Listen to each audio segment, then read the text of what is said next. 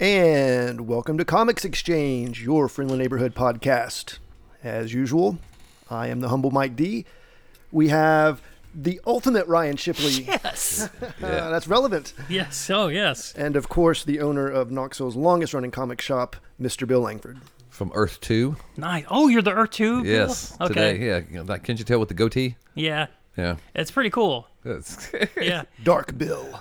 now, one thing that made me sad is like we were originally going to do this episode on Valentine's Day, and we had to like reschedule, right? Yeah, life. Um, Stupid life. And, and we Mm. had so much good plans here. We were going to get cameras in here, and we were going to reenact that scene from Lady and the Tramp with the with the spaghetti. Uh, Mike was going to play the chef. I, of course, was going to be the lady, and Bill was going to be the tramp. You know, we're always typecast. I've never seen that movie. What are you talking Uh, You've about? never seen Lady and the Tramp? Lady and the Tramp? Is it a boxing film? You know what Lady and Tramp is. So here's a quick story. That was the first movie I ever saw in the theater. Really? Yeah. Wow. And when that scene comes on, Wow. Mm-hmm. I started crying so bad that my mom had to pull me out of the theater and Oh. she's like, What's wrong? And it's because spaghetti at that time was my favorite food. Right. And I saw the dogs eating the spaghetti. So my little six year old brain decided that meant spaghetti was dog food. Oh, God. And my mom had been feeding me dog food.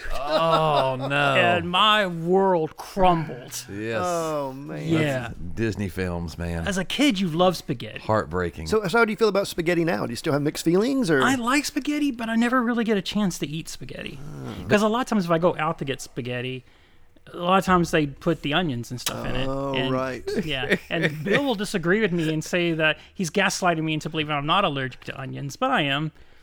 I think it's just a strong dislike that you happen to try and force on other people, Is this my Kaiser Soze? where you claim to be allergic to onions. The greatest trick the Ryan ever pulled was pretending he was allergic to onions. I don't think humans can be allergic to onions. That doesn't even make sense. It's from the earth, dude. You know, how can you be JC, allergic uh, to? Didn't you say you know somebody that's allergic to water? No, that was somebody else. Okay, that was our lovely friend Boston. our studio audience tonight. Yes, we yes. have yes. well, J.C. Ratliff always claimed to be allergic to onions, and I always questioned it. I was always like, mm, I feel Seems- I feel bad for Ratliff. He's allergic to onions. I get it because there's so much good stuff out there that has onions in it. So Like- what? So I mean, so, it just makes me really sick. I get hives and stuff. so when somebody makes spaghetti, do you pick out all the onions or do you tell I them just up don't front? eat it. If they- okay. yeah, I just always make sure. Like when we were when I worked at call centers back before like the pandemic, Mm-hmm. people that we like when I worked at CVS Caremark, there was like a team that loved to do potlucks. So every week we had another potluck. yeah. And there was one lady that would get so mad at me if I wouldn't try her food and I'd be like, this could hurt me. the onion lady. yeah, yeah. And she would just get furious. Now does she not know about your allergy I would to tell onions? her. No, I told her. Yeah. Yeah. It made me sad too because at IFB, we would always have like a chili day once a year. And I would walk up to each chili excited to have some chili. Yes. And then it would have the little onion check marked. Oh. And so I got stuck with like the worst chili there. Because most chilies have onions. You know, a lot of people put the onions in. Mike makes a good chili. Well, thanks, thanks. And I tell you what. On that note, next Saturday, I'm making you some spaghetti. I'm doing it. Nice. Oh. oh yes. I just learned a new recipe, onion Extra- free. Extra onions. So let me ask Extra you guys a onions. question. When you We'll, we'll do, test this theory. when you do spaghetti, big meatballs. Yes. Spaghetti? Yeah, do you do meatballs with your spaghetti? No, unless I'm making specifically a, the dish called spaghetti and meatballs. But if I'm Mm. just making spaghetti, You don't care about the meatballs. well, if, if it's so, Ron, I don't think you're hearing me. If I'm making spaghetti, Yeah. There are no meatballs. It's just called spaghetti. There is a dish that Chef Boyardee perfected called spaghetti and meatballs. so if there's meatballs in the spaghetti, the spaghetti is no longer So let me- spaghetti. It's okay. spaghetti and meatballs. Is there really a Chef Boyardee? Yes. There is. There is. is an actual chef. It's like uh, Colonel Absolutely. Sanders. There was actually a guy. Yes. Is there a King Vitamin? what? I'm not sure. Now, I, I will say I think 50% of the Keebler elves are real. Fifty percent. Which which one? It, there's three of them, right? Well, So is that like one and a half? the one on the end always looks suspicious to me. The, old, the older one on the right end, he was always very. But, Okay, but no, snap, I- I- snap crackle, pop. Which one do you like the best? Which one had the uh, the hat? Like Rip, They, I think they all had hats. like Rip Van Winkle. the like a Rip blonde, Van the Winkle blonde hat? one. I think that would have been crisp. yes, it's. I I would say um, yeah yeah I would uh I would say those were so this is the thing when it gets to uh to food spokespeople Yeah. um H- Punchy the Hawaiian Punch Kid yeah. Oh. real rice snap crackle pop real Yeah. Mm-hmm. The um, Mr. Clean, and I know it's not edible, but Yeah. Mr. Clean, real. The whole thing I always like got weird about with the Mister Clean commercials, Mm-hmm. it always made it look like those moms wanted to have sex with Mister Clean, and it was really weird. He was There very was some tension. he was yeah. very progressive with the earring. Yeah, I he thought was. was he kind was of ahead but of his the, time. The mothers would look at him like, "I want a piece of that." well, you know, you're alone all day in the house, and here comes this swashbuckling, you know, kind of a kind Working of fellow. And out, sweaty. he, not only that, but he's willing to do housework. Yeah. you know, that's got to be very attractive. and to, he looks uh, good in that tee. He does. He Yeah. does. So, uh, you no, know, I- Oh. we, were, uh, we were talking about Sixth Sense earlier, so it could be argued that Mr. Clean is edible in that Oh. movie, if you recall. Oh. So Mr. Clean. Oh, he's giving the yes, kid the, the yes. cleaner disinfectant. That Yes, was- oh. nice. That was a good pool. That was uh, that was Misha Barton too. Yeah. No. Uh, A young wasn't it Misha Barton? Was she in that movie? I think that was the that was the No, girl that's that Jolie Osmond. no the girl that was Jill getting Osment. poisoned that by the uh, the mom. Really? I know. Um, Donnie Wahlberg was in it. Yeah, he He's was. the one at the beginning who, spoiler alerts, kills Bruce Willis. which now, so this is one of those movies that the second time you saw it, did it hold up as well as the first time? I think so because the second time I Cool. could see where you where you kind of get more of a idea like mm, he's dead. Like I think there there were a lot of hints like if you were super smart maybe you could figure it out if you watched it the first time. I never believe anyone when they tell me that. I was like, oh, new. I think, nah, yeah, I, don't, Okay. I never buy it. But and that was like the first M Night movie, so you weren't looking for a twist. Mm-hmm. Mm. Whereas now if you go to M Night Shyamalan movie, you're like that dog is really a ghost. you, you just Well, and I tell you, because I, I loved when Sixth Sense came out, I, I was I was blown away. Hmm. But um, when I go back and I, I rewatch his his movies, I think I may like Unbreakable better. Unbreakable is real. It's one I would put it almost like.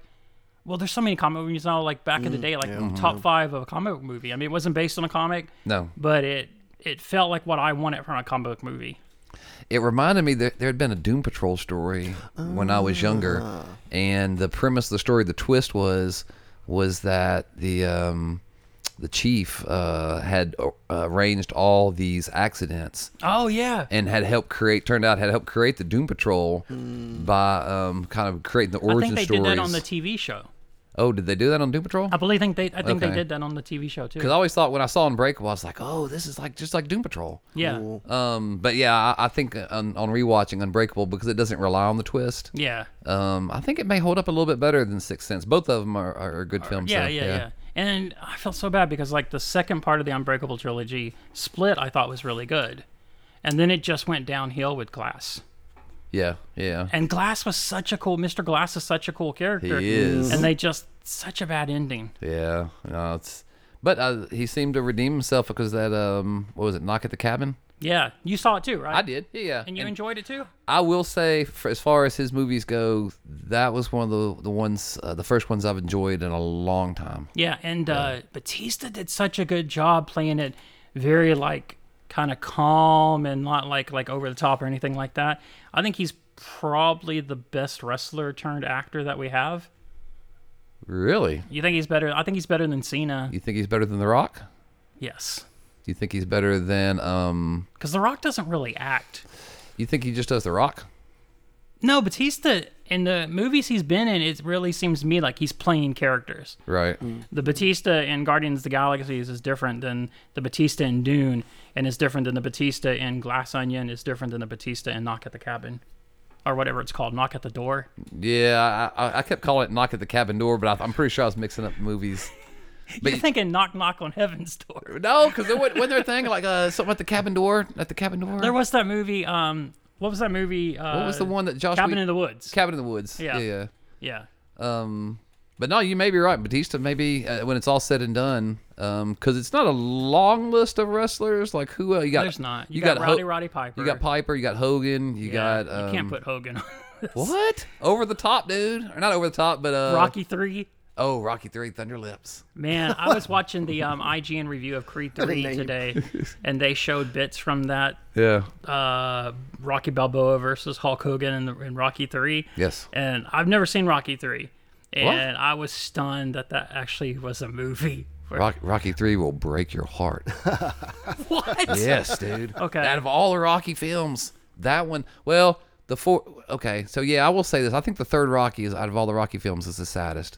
Really? Yes, because you've grown so attached. Spoiler alert: you've grown so attached to Mick, Okay. and uh, the scene where Mick passes away, Yeah. and Rocky, he's he's lost to Clubber Lang. Mm-hmm. He's he's been emasculated in front of his woman, you know, because Club, you know, woman come on, come on, what a real man's like, you know, and, Yeah. and and he goes to Mick, and Mick's dying, and Mick's, you know, he, he lies to Mick. Mick's like, did you win? And he's like, I won, Mick, you know, and Mick knows he didn't win, and it's just it's a real touching moment. And, uh, wow. So Mick goes. Mick dies thinking the Rocky lied to him. Well, in my mind, I think that last tear that came out of Mickey's eye was because Mickey knew that Rocky was lying to him. Damn. Yeah, I think that's how deep it goes. It's inception But level. then Rocky bounced back because in the fourth one he has a robot butler. so that's that's Polly. It's kind of like that robot with the uh, the lady's voice for some reason. They's programmed. And I heard um they did a new cut of that movie where they took the r- robot butler out.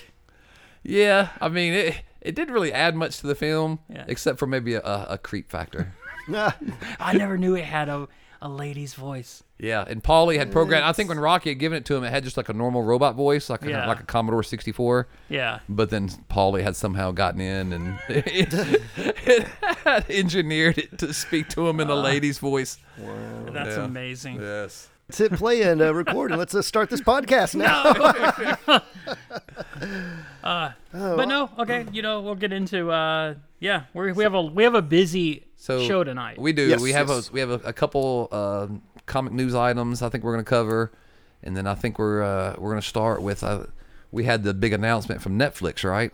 yes, uh two of them actually. The The first one The first was- one would be uh the Dead Boys Detectives Mm-hmm. uh, is a- is a series they're still doing. It was going to be HBO Max, but HBO Max is now shipping it over to Netflix, which I guess makes more sense because it's a part of the Sandman universe.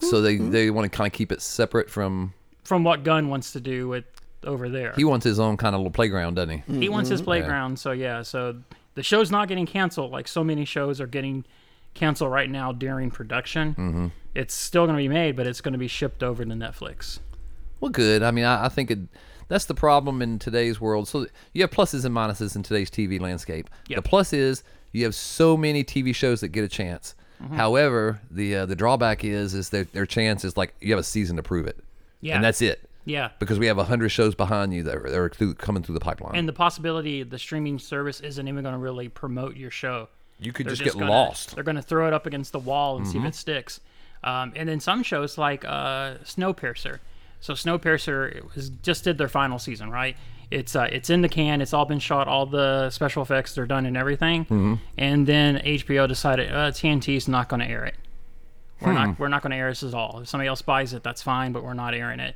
so a completed show is just just like the batgirl movie Just sitting in the can. just setting a can uh, finished and everything but they're not going to air it Wow. um, yeah so these days it's not even like where you're like oh at least my show got a second another season so i'll at least know i'm guaranteed eight or ten more episodes no Well, and that's what worries me about the second news item is that uh, they've announced that they've, uh, they've they're starting to look at um, casting uh, James Tennion's um, "Something's Killing the Children." yes with the uh, the people the two uh, producers that were responsible for the netflix show dark I didn't see. it's a kind of twisty German uh, science fiction show Ooh. with time travel. Uh, it's a completed show, which is at least something good. And then they also just did uh, one season and done show called 1899, um, which got canceled. so yeah, there you have it. um, so yeah, so but th- those two are going to be doing the something is killing the children. I think a lot of people were expecting an adaptation of something is killing the children. I, I don't think that surprises a lot of people. No, I mean it was one of the ones that's- when when it came out in com as in a, as a comic. Uh, it didn't take long for the readers to um, start speculating that, that you know how long will it take until this becomes either a film or or a, uh TV show because when you Yeah. read it it, it it read straight up like a, it was made to be a, a TV show. It's the first big comic book hit in the pandemic era, wouldn't you say? Like it came out like a couple months before COVID hit. Yes, yes, and it, you know it, it kind of plays into a little bit of, of, of that zeitgeist of, of fear and and and uh, people being scared. And but um, But no, it's it's it's probably been the biggest break comic wise. It's been the biggest breakout hit of the last probably five ten years. And and it seems like a really simple, easy investment too. Mm-hmm. Like that first issue is already almost over a thousand dollars in value. Uh, if graded Like nine graded. eight, yeah, you're probably pushing close to a grand maybe. Holy crap! For Yeah. a book that's just three years old. the last one I sold, I think I sold for eight hundred and fifty bucks. Was it graded? uh, nine eight? mhm. Wow! Yeah. Holy crap! Yeah, yeah, no, it's What are ungraded copies floating around for? Uh, you're probably looking uh like for a nice copy, high grade, um, somewhere between two fifty and three hundred bucks. this is how crazy it was. My number one, my roommate stepped on and broke it, and Bill still bought it from me. I did. Oh. Yes. Like Bill would typically not buy a book if it's like in rough condition, and that one was in rough condition, and Bill still bought it. Wow! Yeah. So- and, then, and I think I sold it almost instantaneously, like uh even even in that kind of condition. Yeah. So like the first seven or eight issues of that book are hard to find right now if you're looking for the actual comic. Sure, sure. Uh, easy to find. They've been really smart with keeping the trades, and you keep them in stock too. Yeah, yeah, the trades, and they do. Um, they've been doing these reprints also, these slaughter packs that Mm. they'll collect five issues and, and reprint for them, and they'll reprint them with new covers. Yeah. Uh, so some people have been reading them in that way. And it's, it's got a, uh spinoff now too, House of Slaughter. Yeah, yeah, but kind of like Erica Slaughter, the main c- protagonist, her name's Erica Slaughter, and House of Slaughter is kind of an origin story that gets more into her um, like upbringing. Did you notice a bump here in the shop from that announcement at all? People coming Uh, in with the... yeah, yeah. I mean, that book's always kind of had a strong following, and a lot of people coming in looking for it. Mm. But yeah, anytime they announce something, um, a movie, TV show, any type of property, uh, I remember being out one time, and I guess the Watchmen trailer had just came out, Oh. and we were out eating at a restaurant, and the uh, the waiter comes up to me and goes, "Hey, uh, you own that uh, comic store there on on Chapman Highway, right?" And I said, "Yes, sir." and he says, um, "Do you have a copy of the Watchmen graphic novel? Because I just saw the trailer and uh, it was phenomenal." And uh, so just off, I mean, sometimes it doesn't even take the movies to come out. I can just get a bump just off a trailer. Wow. Yeah, um, which that happens a lot with Zack Snyder films because the trailers will be really good, and then, then the movies Yeah. kind of. But but the trailers will, Yeah. will, will already have pushed the the books. And I guess right now you're getting a lot of that where either it gets picked up, so then there's the speculation of a series because that happens a lot. And then I guess if Marvel announces, "Hey, we cast this character for one of the films," right? That's when you see another bump.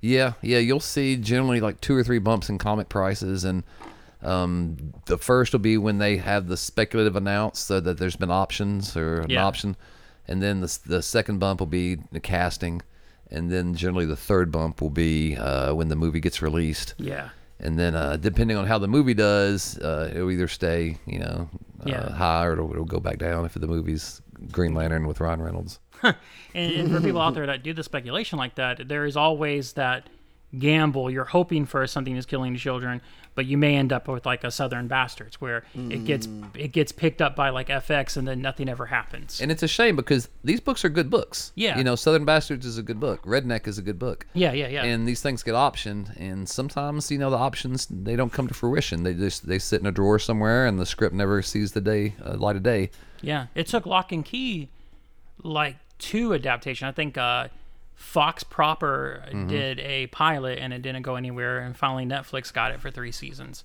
Yeah, So there's always that like you never know what's going to happen. no, that's exactly right. Yeah, you're Yeah, kind of and then if it gets made, you don't know if the company is going to give it the money it needs, like Paper Girls. Great, Right, great right. series, but Amazon did not give it the money it needed or the intention and love that it needed. Mm. yeah. Yeah. Yeah, that one felt kind of flat for sure. It did. It's like um, it's a it's a high concept that needs a decent budget behind it, and they definitely didn't have the budget they needed to make that. No, and that's like I said. That's that's the problem with today's uh, TV is that there's so many shows that they can't all get advertising budgets and they can't all get time to to, uh, to get pushed. Yep. Whereas back in the days when it was just the three channels ABC, CBS, NBC, every show got pushed. They would have like those little fall conventions and the the Tartikoff, Brandon Tartikoff would Yeah, come yeah, out and yeah. he'd to go over what the new shows were and they'd hype them all up and But but sometimes it's just like like I don't understand why they always put the shows kind of together like that. It's just like with movies. So like January and February were kind of dead months, right? There wasn't a lot going on in those months. In March, you have uh, next Friday you have Creed 3 Mm-hmm. The following Friday is Scream Six. The following Friday is Shazam. The following Friday is John Wick. Yeah. Wow. So it's like And it's just, I think historically, especially December and January are slow months for theaters. yeah, yeah, yeah. You just have people spending, you know, it's- I guess even November, but you have people spending time with family. You have the holidays. Yep. And now Christmas Day is generally a big uh, movie day. Yep. But the rest of the season seems to be so. A lot of, I think, a lot of studios will wait until nicer weather, Yeah. and then they try and claim dates and box each other out. So someone will claim, you know, everybody wants to get like Memorial Day, let's say, Yeah, yeah, yeah. you know, the weekend, and then they'll- Will Smith used to always have July 4th. that was the Will Smith Day, you know, in, yeah. Independence Day. Yeah, yeah, yeah. Um, Man in Black, I think, was also. I think he did like three or four years. I think they didn't start calling him Big Willie for it. I don't know what he called it, but he had a he had a nickname for it. Um, but yeah, no. But I hope that Netflix gives gives it the love and care it deserves Yeah. and gives it a chance to because it's a great story Yeah. and there's yeah. enough there for multiple seasons. So hopefully Netflix will will see it through. You just want to see it either succeed or fail on its own merits. Yeah, exactly. Yeah, yeah. But do we have any other news? There's a cool quote from James Gunn about Superman in the news that I was a big fan of. Um, Okay. You know, we're, we're not casting for those yet. No announcements have been made. Um, But he did say that he really loves the idea of Superman. Says he's a big old galoot. He's a farm boy from Kansas who's very idealistic. His greatest weakness is that he'll never kill anybody. He doesn't want to hurt a living soul, and he likes that sort of innate goodness about Superman. It's his defining characteristic. So that that sounds good to me. I, that's all stuff I want to see from, from Superman. Just being an idealistic, almost naive, just big farm boy. You know, he doesn't consider good versus evil. He just acts, and it's just going to be good because that's how he was raised. And I think that's cool. Yeah. Yeah, I think we can leave the internal conflict to Batman, right? I mean, Yes. we Yeah, get yes. yeah, yeah. we get enough of that of the the pathos and the so I'm all for that. And i- if anything, that sound that quote sounds like it's maybe even a little bit of a shot at Zack Snyder. Ooh, shots Kinda. fired. Yeah, it's a very uncynical take on Superman in a very Mm-hmm. cynical time. Mm, right. yes. Which Yeah. yeah, which I which I appreciate because I think a lot of people always think he's too much of the Boy Scout, he's Mm-hmm. too goody goody, he's a boring character. But Superman can be great done right. He doesn't need to be like you said, nitty and gritty. Mm, right, we have definitely not. enough of that. Yeah. No, I, I'm looking forward. Like you said, Mike, this gives me hope for the James Gunn universe that um, it's going to be. And and I'm not saying it has to be exactly like a comic book, but it is nice in comics that you do have some defined roles of good and evil, and and there's some lines that are blurred, but for the most part, you know, i- if you're picking up a Superman comic, you know what you're getting. Have you seen an uptick on sales for certain DC books since James Gunn made his big Mm. announcements? So yeah, pretty much any of the uh, I think he announced what was it like nine or ten properties. Like The Authority, Supergirl. So any of those properties he announced, yeah, I've seen people come in or people calling uh, looking for back issues or, or trade paperbacks, um, and it's just people wanting to uh, get excited about it and wanting to Yeah. get a little backstory before the the movie comes out or the TV show comes out. which is good because I think it does good when both Marvel and DC are both doing well.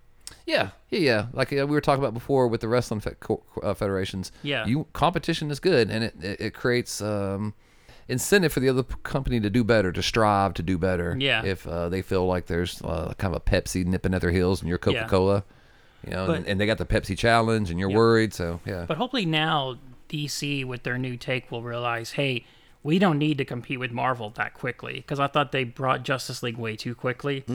Uh, do your own thing. Don't worry about Marvel. Yeah, and I'm and I, I tell you, if you look at the what he what James Gunn announced, it looks like what he's doing is, is kind of opposite of Marvel. Yeah, the there I don't see a lot of those properties tying together. Like I don't see Creature Commandos locking up with Supergirl, and I don't see Supergirl tying in much to um, All Star Superman, and I don't see Superman messing around much with Brave and the Bold. Mm. Yeah. So, and I, I kind of thought that was the approach DC should take is that you have so many great characters. Uh, why not just do these fantastic movies like Joker with uh, Joaquin Phoenix? Yeah. Give me a Solomon Grundy movie. Give me a Lobo film. Yeah. You know, they don't have to. You don't have to be forming a, a Legion of Monsters movie with all these characters. You can just give me great, great movies. yeah, Yeah. And I always think that one of uh, Marvel's greatest strengths in the movie side is that they were always proud of what they were making. They, they wanted to represent it in its fullest, whereas DC's always to be, they always seem like they're almost ashamed of their properties. Like they want to change them to make them something else that they're not. Whereas Marvel always felt like they were just showcasing what it was at its heart and soul. That's- Yeah. I always thought that worked well for them. and this might be controversial take, but they also seem like they pick directors that knew the properties and liked the under, understood the properties, whereas DC had Zack Snyder, who I don't think understood the characters. Right. Yeah, or if he did, maybe he only understood one or two of them. Yeah, But um, but yeah, they just uh, Disney was smart to farm it out to different um, have different visions, and uh, that way all the movies didn't feel identical, and people don't get burnt out as quickly. yeah, no. And it seems weird because like right now the the critics, of course, are all going, "Oh, MCU is starting this decline," blah blah blah.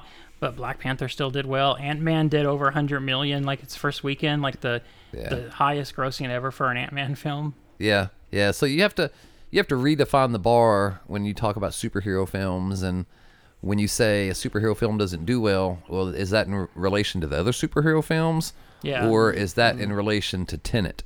Yeah. Or is that in relation to Fifty First Wedding Dates or whatever the, the Yeah, other yeah, movie yeah, may yeah, be? right. Yeah. Because if yeah. if you're talking about in relation to Avengers Endgame or something, yeah, maybe it didn't do as well.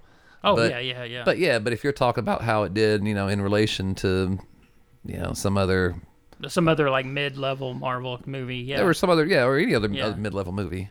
yeah. and I know Feige has said now um, they're probably going to start pulling back as much content that they were doing on Disney Plus. Mm-hmm. I think he said we may only get two Marvel shows this year. I mean, the Moon Girl and Devil Dinosaur I'm not going to count because it's more just animation towards kids. Right. Uh, but it's probably just going to be Loki season two and Secret Invasion. Well, I mean, you, you got to couple that with the Star Wars lineup also. Oh, yeah, yeah. So I mean, it's still going to be quite a few shows, but yeah, the- Mandalorian. yeah, yeah, season three. Oh man, I'm excited for that. I love Mandalorian. We're recording this the Friday before Mandalorian.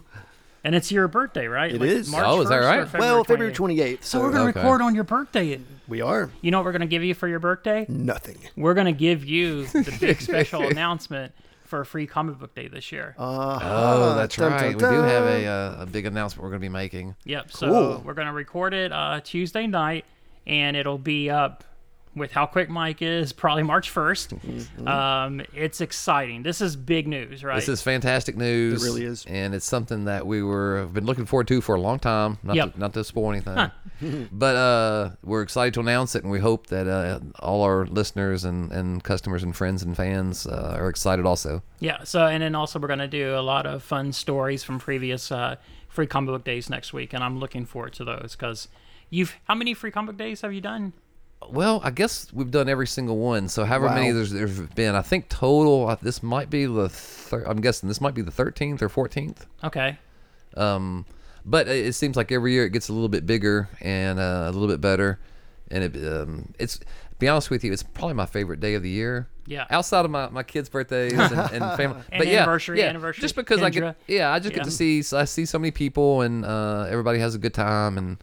Uh, you know, and we get to put a lot of free comics in kids' hands, which is Yeah. really That's what the cool. day is about.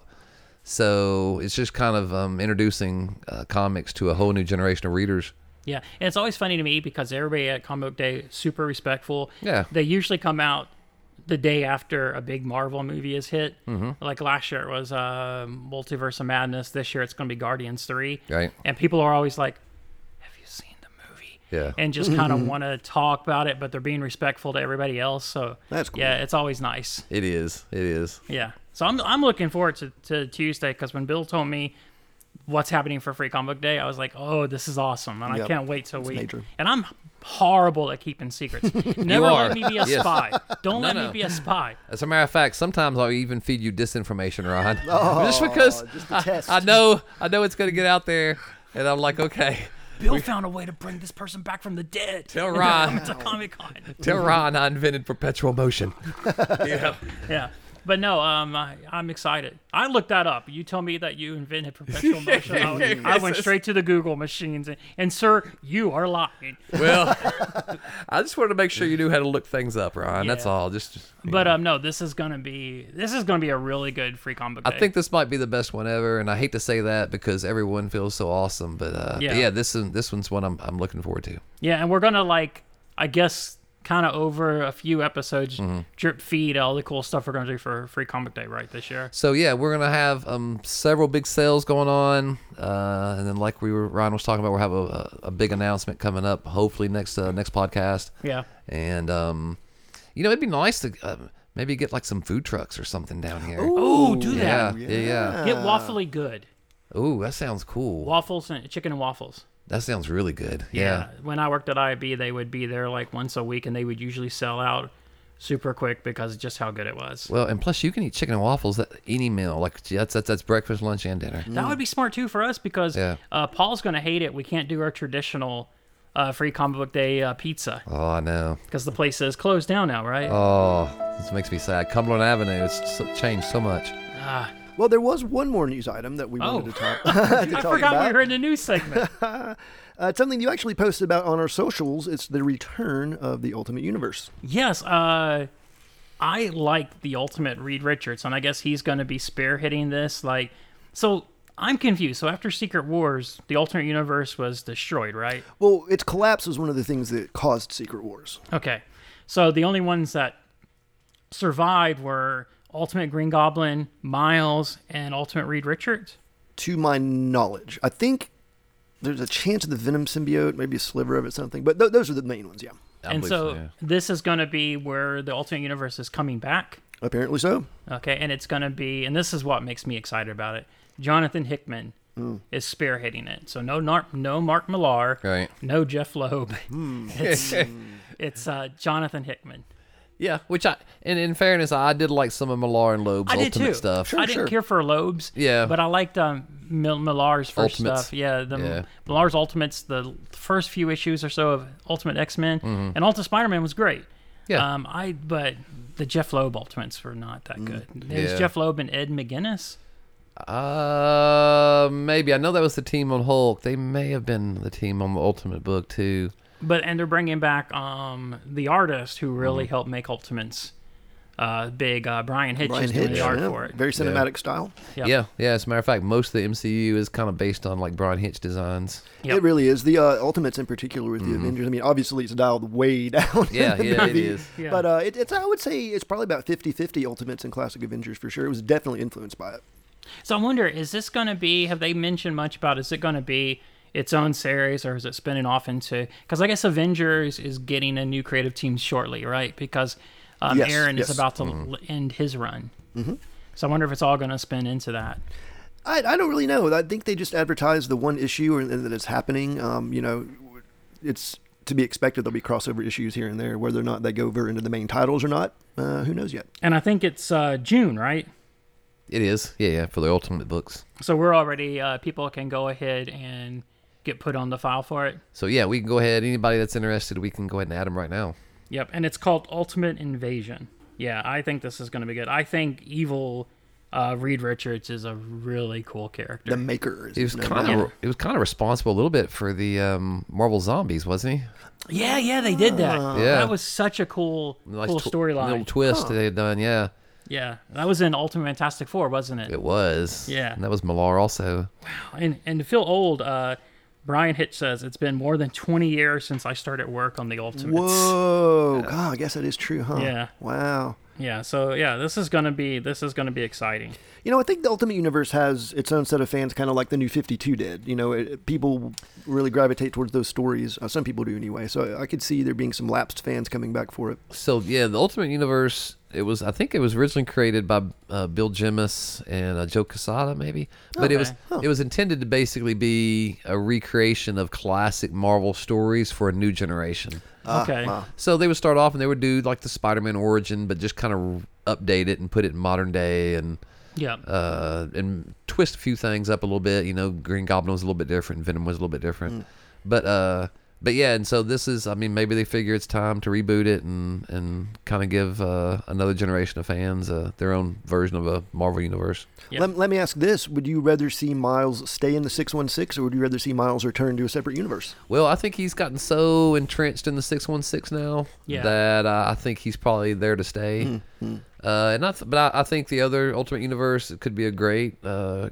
you know, kind of breeding ground for other new characters, though. You know, Man, there was that time where it was a dark time for me for for being a Peter Parker fan because Peter Parker had just died in the alternate universe and Doctor Octopus had stole his body in the in 616. That was that It time, was just yeah. a hard Peter Parker time. were you anti Miles? No, I've always been a big Miles fan. Um, my my roommate is African American, and he always talked about when he was younger, he never had uh, characters that he could look up to. Like you know, there wasn't a lot of characters uh, that were African American, and so now I think it's cool that a little like African a little kid can see a character that's being Spider Man that looks like him. I completely agree, and I think that's a goal for a lot of these uh, legacy characters too, or, or to be able to draw other people into these characters and to hear something like that that is actually working and someone has that personal connection to Miles. I I think that's really awesome. Yeah, yeah, yeah. Because yeah, they they they can see themselves. Because I mean, that's one of the reasons why I think I bonded so much with Peter Parker when I was young, because Peter looked like me. Right. Yeah, and you can put your. It's easier to put yourself in shoes of characters that look like you. You can relate to, yeah. Yeah, yeah, yeah.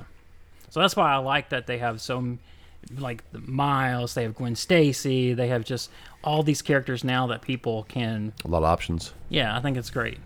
Well, and speaking of op- options, um, if we're going to get into Batman artists, Mm-hmm. and we're talking about options for like if you had a dream Batman project that you were going to do, let's Yeah. say, and you could pick any Batman artist throughout Yeah. time to work on your dream Batman project. Yeah, Let's say a four issue miniseries, five issue miniseries. five issues, each issue done by a different Batman artist. Okay, all right. Oh, Okay. Yeah. So or- Huh. yeah, so We your- could do that. Each one, one of the top five Batman artists of all time.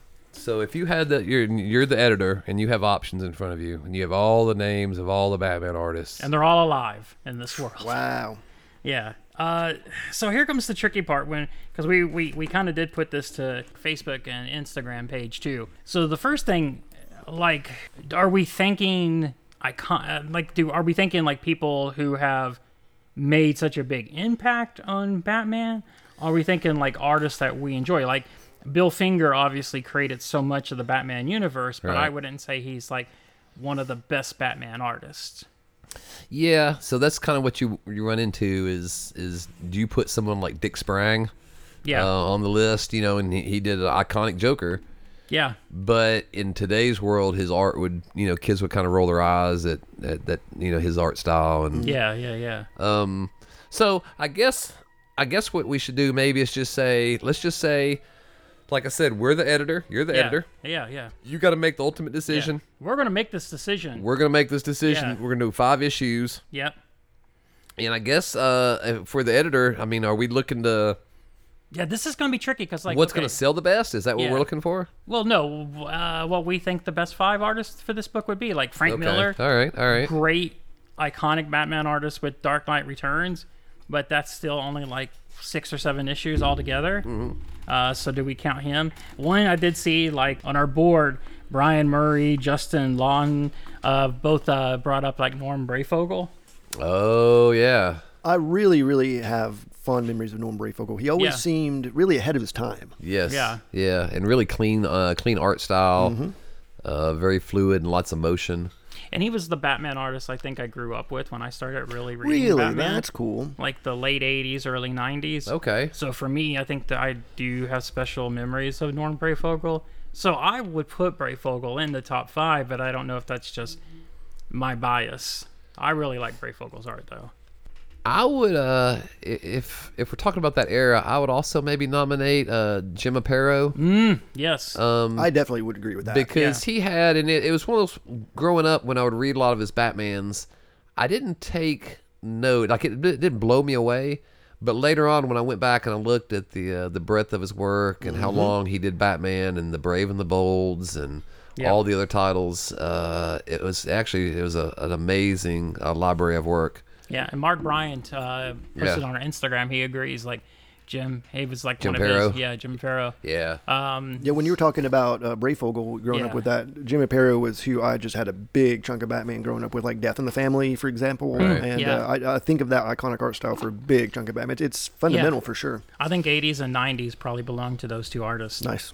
Do we want to put them both? Well, right now we'll put them to the side. We're still figuring out. Um, yeah. We'll nominate those two. Uh, what about Neil Adams?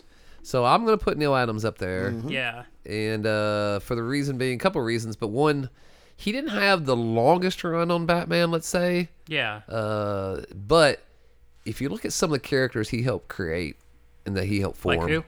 so Ra's al Ghul, Talia al Ghul, Talia Ghul, Wow. um, Man Bat, wow. uh, was Neil Adams. Um, Seems like I'm sure there's one or two more. But that I'm right there, forgetting. that's three But, iconic oh, yeah. rogue. Yeah. Yeah, yeah. Um, yeah, Jamie Bumpus and uh, Chris Nichols both agreed with uh, with Neil Adams. Then he was coming on board when they're really trying to bring Batman back to that seriousness uh, and that darkness. So they really, he really helped with that aspect. Yeah, yeah, they he definitely did, and um, he and he's another one. His action scenes were, were phenomenal. You Mm-hmm. know, before him, a lot of the, the stuff looked very posed and static, and his stuff had life and, and motion to it. And like when Batman was punching someone, it was actually looked like Batman punching somebody. yeah, yeah, yeah.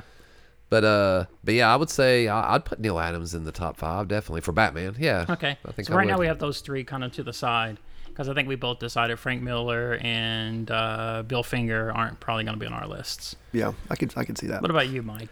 You know, uh, we've been talking about a lot of the classics, and I know comic readership waxes and wanes over the years, but um, a Batman artist that has really become one of my favorites. I absolutely love his run, everything he did on it. Um, it's Greg Capullo, man. I think Greg Capullo Oh, is yeah. phenomenal. He's Yep. a great modern Batman artist for sure.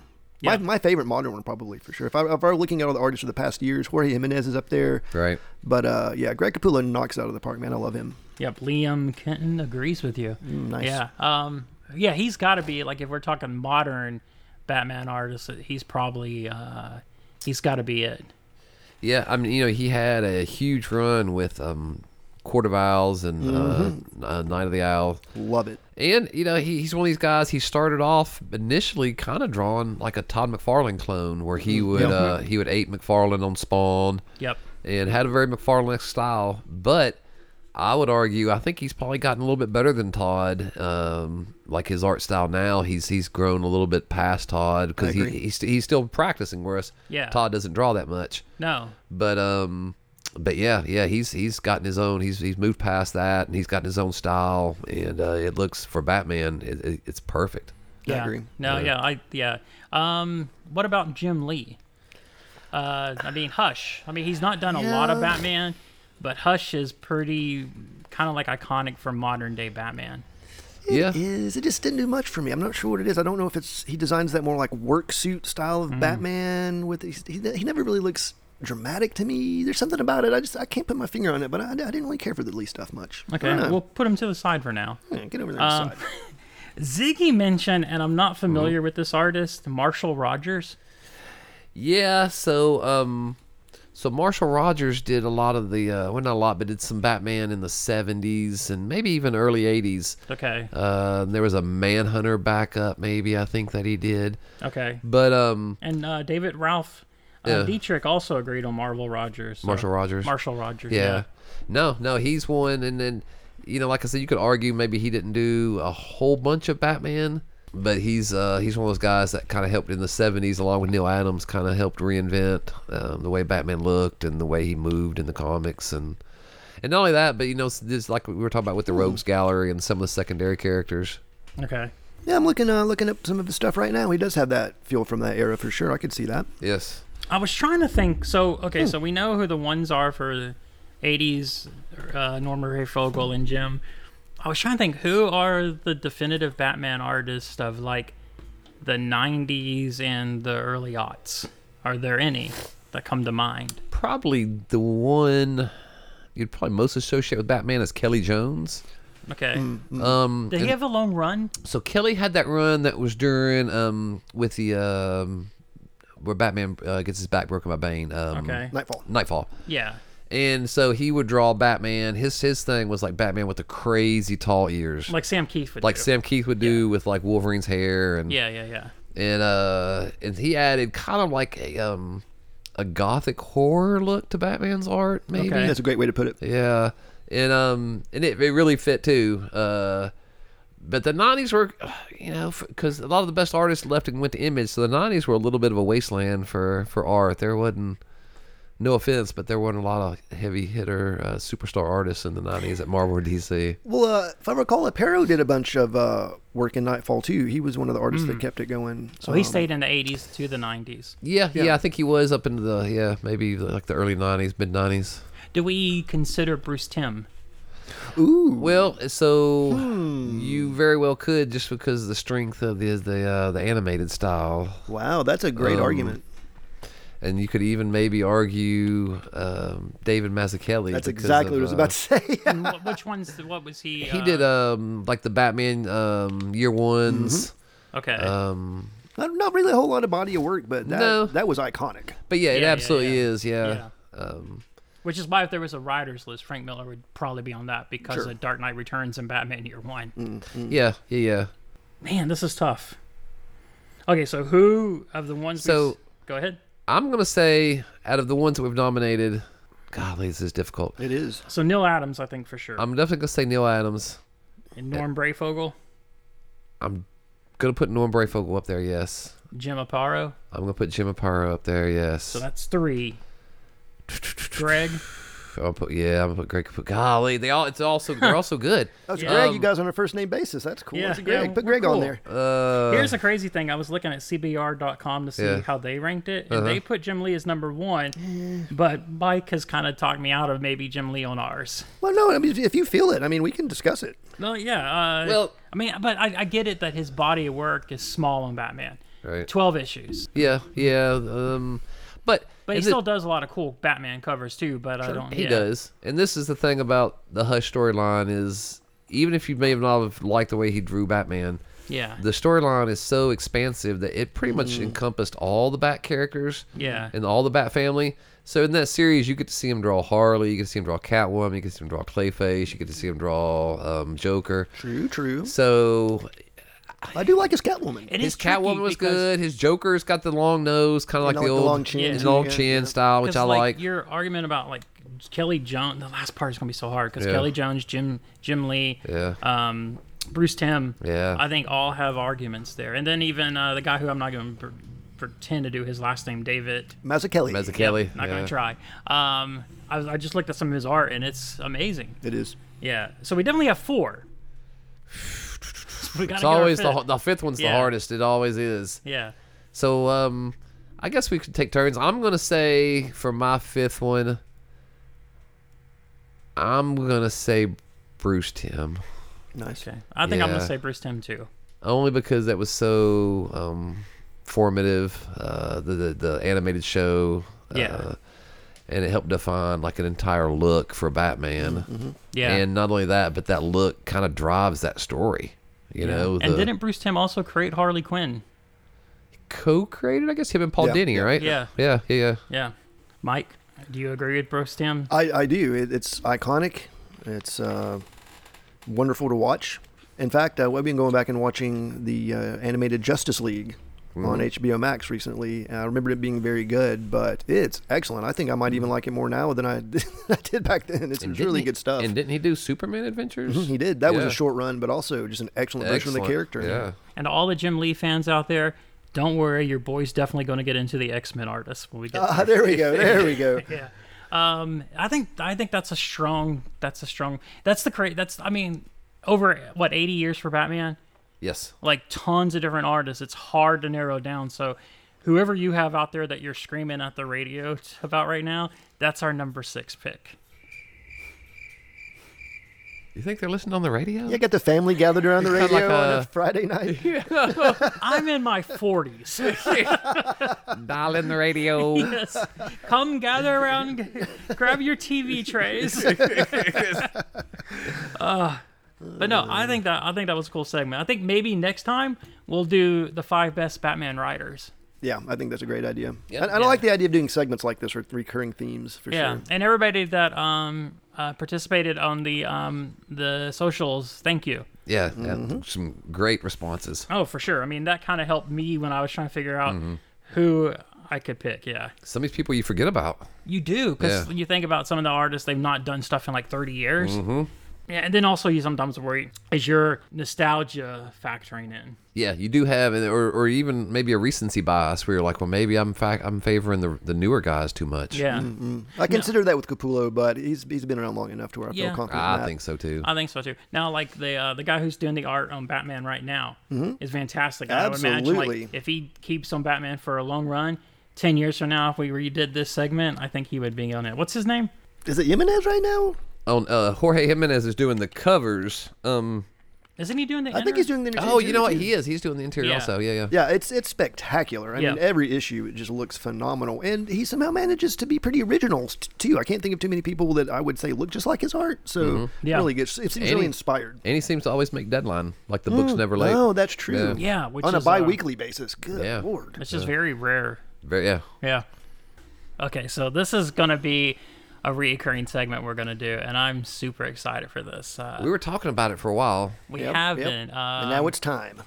you've been in. The, you've been. You've been running a comic store for over 20 years. So next year will be our 25th year. 25th year. Yes. Um, you've met some interesting characters Oh.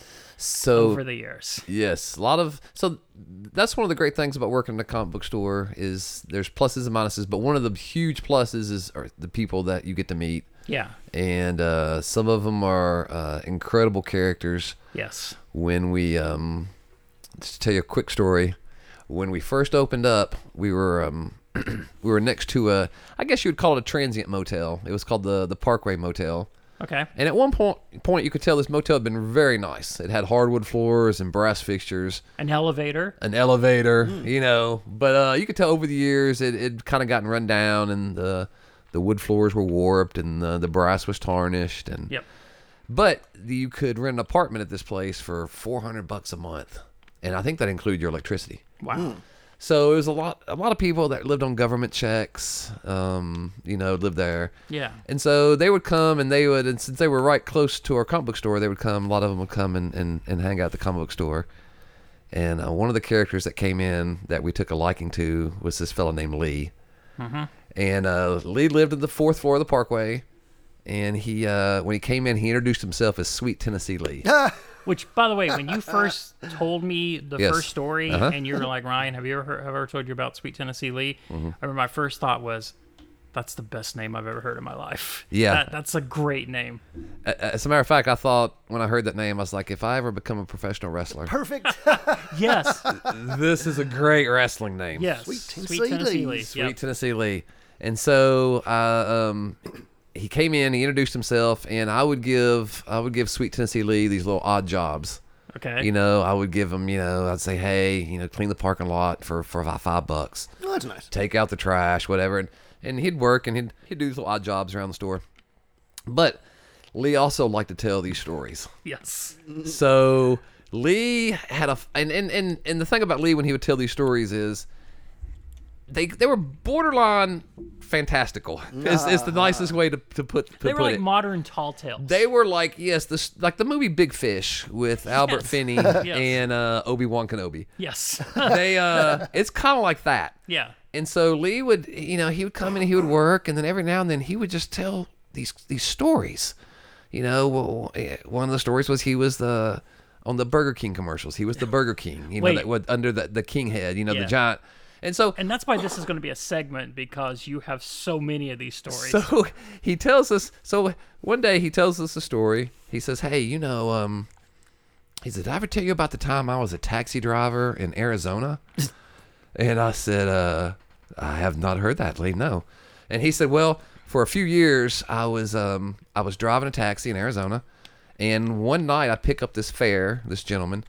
And I notice uh, when he gets in the taxi that he has like almost like this huge goiter on the side of his neck like uh, you know and uh and so i said hey buddy uh y- you might want to go to the hospital and have somebody look at that no no it's fine just just drive me to the airport i got a, I got a plane i got to catch and so lee says all right buddy so you know he takes off he's driving to fill the airport he says um he turns around and says hey uh you like gladys knight and the pips or something and when he does he noticed that the guy's uh he's he's laying down in the back seat of the of the, the cab and there's blood everywhere Oh, no. all they're on the on the windows in the back. Oh, On the, God. uh, on the seat, it's almost like an explosion. Oh Yeah. God. And um, Because so I really liked Gladys Knight and the Pips. well, who knows? he Whoa. never got a chance to. Yeah.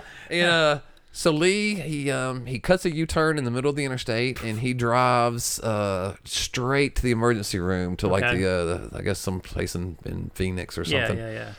He says he ca- carries the guy out of the back seat, picks him up, and uh, carries the guy in the emergency room. And he gets in there, and he's trying to get someone to help him, and nobody in the emergency room. And he's standing here carrying. Uh, He's this- holding. yeah, he's holding holding. This guy. Imagine, yeah. So Yeah. Lee's about six foot tall, six Yeah. foot one. He's holding this. I mean, it's got to be a scene in the middle of this Yeah, emergency yeah, room. yeah. Yeah. But nobody's wanting to help him. Yep. So Lee, uh, he gets frustrated and he says he sees this orderly walking by. And the orderly's got one of those, he's holding out one like one of those silver medical trays in his hand. Okay. And it's got the instruments lined up down the tray, you know, like like Yeah, ready yeah, for yeah, prep, yeah, yeah. prep for surgery. Yep. So Lee, you know, in his desperation, he grabs a uh, scalpel off the tray Okay. and he uh, he cuts the guy's neck open. What? Those- Whoa. and it turns out that the guy has an artery that's exploded in his neck or something, he says. Man. And so um, I said, Lee, what'd you do? And Lee goes, Well, he goes, when I saw what I was working with, he goes, I, I didn't. He goes, I didn't have any, I didn't have any sutures. You know, all I had was the scalpel. Yeah. So and he this is in the said- middle of emergency. He's in room. the he's in the middle of the waiting room in the emergency room. Yeah. And he says, um, he says, so all I had was the scalpel.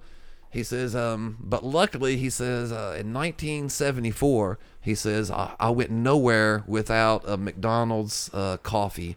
And I always had one of those little small coffee little swizzle- straws, yeah. Those tiny straw that you can't Yep. suck anything through. It's super tiny. Yep. I don't even know why they give them to you yeah.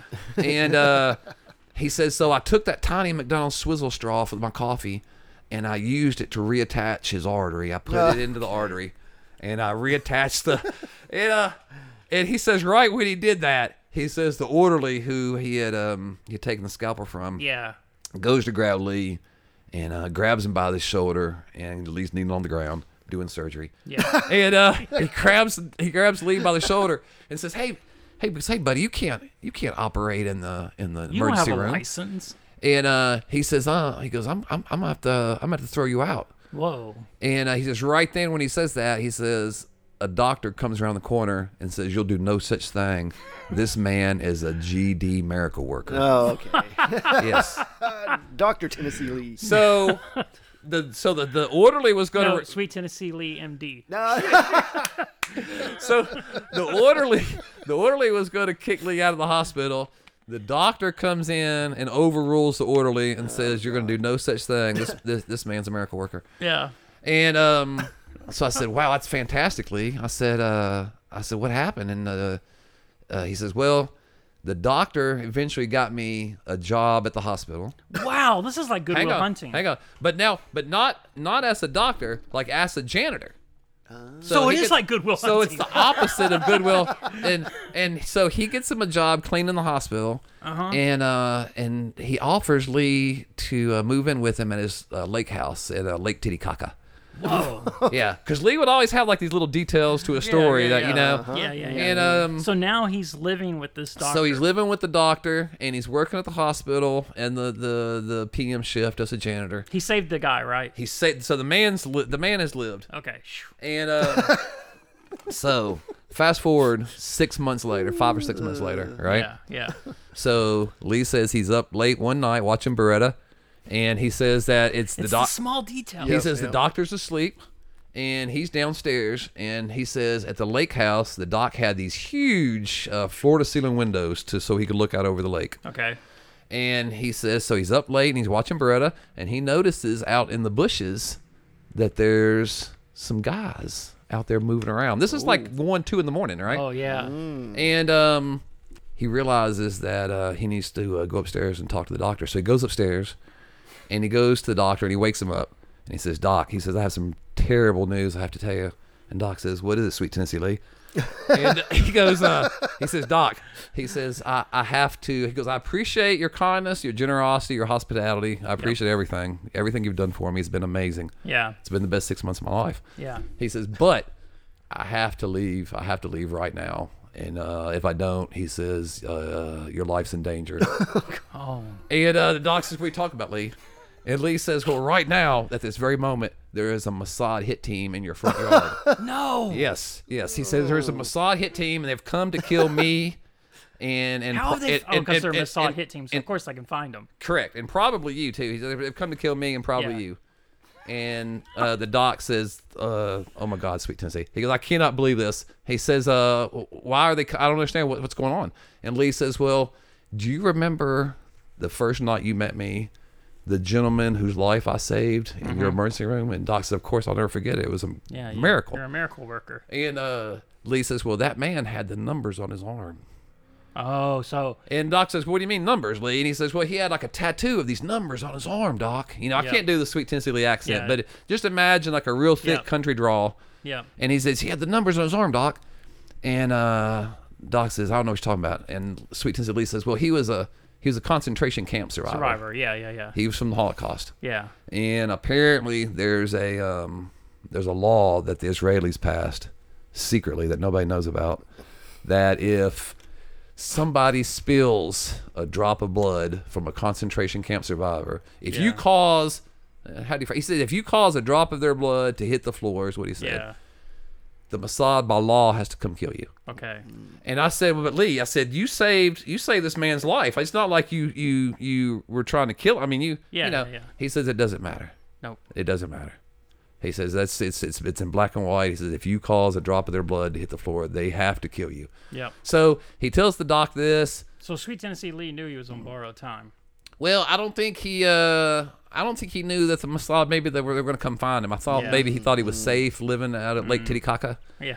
and so he figured you know. But then here so they he are. had to move on. So he tells the doc, he says, "Doc, I, I appreciate everything. I have to go. I have to. I'm, I'm going back to Tennessee." Yeah. And the doc said, um, "I understand, Lee." He says, uh, "You know, it's been, you know, just the last." He, the doc said the same thing. Last six months been the best six months of my life. Yeah, yeah, yeah. Uh, you've taught me a lot about medicine. You've Yeah. taught me a lot about, you know, bedside manner. And this doctor ended up becoming Patch Adams. So he he so later I- I asked Lee, I said, Lee, do you ever keep in touch with your, your friend from Arizona? that- Yeah. He says, "Oh yeah, yeah, yeah, absolutely. Uh, you know, I, I, I saw him um, last weekend." And I said, "Really? Where'd you see him at?" And he, I saw him on the television. oh. And I said, "Really?" And he said, "Yeah, he uh, he has a, a TV show now called Doctor House." No. Oh, come He said that. hang on, hang on. He said that before Doctor House got his TV show, they the reason they cast him is because they found him in Arizona working at this hospital, and So they he lo- believes that the actor that plays Doctor House. So when I told him, I said, "Well, you know," I said, "Lee, I think that's Hugh Laurie." and he's British. and he's and and and he go Lee said, "Well, it depends on who you ask." what? Yeah, he says it depends on.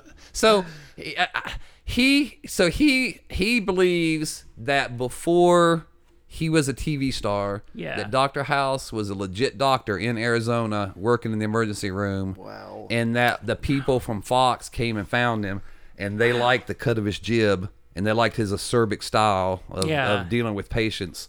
And so they cast him on this TV show. Now is he still was he still Wow. on the run from the Mossad? That was my next question. Well, yeah. So um, I asked him about that, and he said that the, he had never seen. That was the only time he had ever seen, and he thinks that uh, that maybe the um, the Mossad uh, kind of like respected his uh, Respect to what he did. what he did. Yeah, like because they, like, you like said, they, he they- saved somebody. So they by law they had to come kill him, but Yeah. Mm. their heart wasn't in it because they Yeah, it was knew a dumb law. It was a dumb law, and they knew that you know he had saved this gentleman. yeah. But what are you gonna do?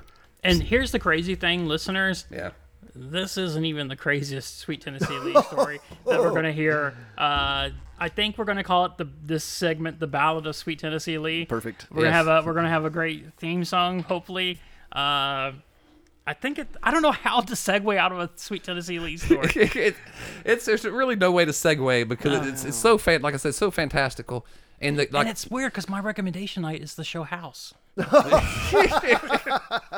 you Oh, know and this is the thing I would tell John I was like you know if we hooked Lee up to a lie detector he would pass like when he's telling us these stories like he 100% believes these stories that he was telling us Yeah. Wow. but yeah yeah yeah it's uh and like I said it's a it's a it's an honor and a privilege to meet some of these people that we meet Yeah, yeah, yeah. but Lee Lee definitely is toward the top of the the top of the, I'm, the Um, I'm pyramid excited for people to hear these stories over the next couple months. yeah I can't wait to Uh, share him. All right, so recommendations? yeah, I think I think this is the closest a segue as we're gonna get. We're not going to. You can't segue off of Sweet Tennessee Lee. You just can't. Um, I'll start. Yeah, go ahead. Um, I have s- just started watching recently uh, two shows with one actress, uh, Natasha Leone, Oh man, fantastic. Uh, Love her. um, Russian Doll, So good. which is basically a Groundhog's Day type show Uh, Netflix, it's two seasons, and as it as it goes on, they add so much to the Groundhog Day uh, kind of plots plot line. Yeah. Uh, super good and Poker Face, Hmm. uh, her new show on Peacock. Uh, Ryan Johnson um, wri- wrote, writes and directs most episodes. Uh, yeah. It's done like a classic, like Columbo type show where the opening of the episode, you get you you know immediately who the murderer is, and then they flash back to where she is introduced in the same murders, uh, the same meets the people, the murder happens, and then she solves the crime. She has an ability where she can tell if somebody's lying. Huh. Like she's uh, basically used it in her past days just to play poker games and win money. So now she uses it uh, to kind of figure out like who the murderer is. Like each episode is self-contained. There's like an under underlying story that's going on through the whole series. Uh, but I'm uh, three episodes in, and it's very enjoyable. Huh. Now what? Uh, what's it come on? What? Uh, Peacock, Peacock. Okay. uh, Poker Face, uh, Russian Doll is on Netflix. Nice. Who yeah. wants to go next? I may as well throw my hat in the ring. Uh, you know, That's now- a big hat. oh, woo, Sombrero day. uh, olé. Nice sound effect, Mike. Well, uh, now that I've caught up on some of the backlog that had been building up, I decided to check out alongside Jamie uh, Tales of the Jedi.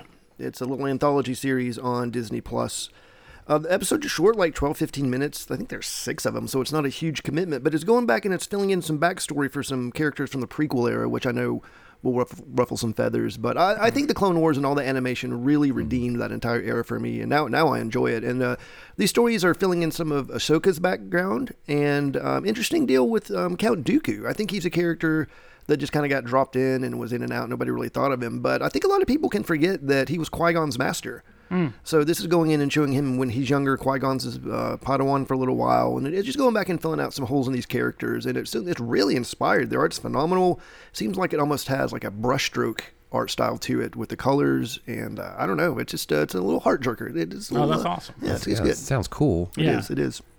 Um, for me, I, I'm gonna pick uh, a movie I watched this past weekend. It's uh, Oh. Ant Man Quantumania. Ah, there you go. Oh, okay. So you know, I wasn't really sure going in because this is, I guess, the start of Phase 5 Mm-hmm. But uh, Jonathan Majors is fantastic. I wasn't huge on that this version of Modoc, but it doesn't. It doesn't. Dude, I it doesn't. love this Modoc. do you like it? Yes. uh, Okay. I mean, I, I know anytime some people do. Modoc was on the screen. I cracked up. Okay. There's a twist with Modoc, which when it happens, right. chef's kiss. it was it's so there, there is some cool stuff with Modoc, but uh I don't know if it's just maybe I was hoping for like a more of a serious take on Modoc. Mm. Um but uh, th- I, like I said, it doesn't it doesn't ruin the movie. The movie's great. It, Yeah. uh, it, it I think it's a great um, lead in for Phase Five.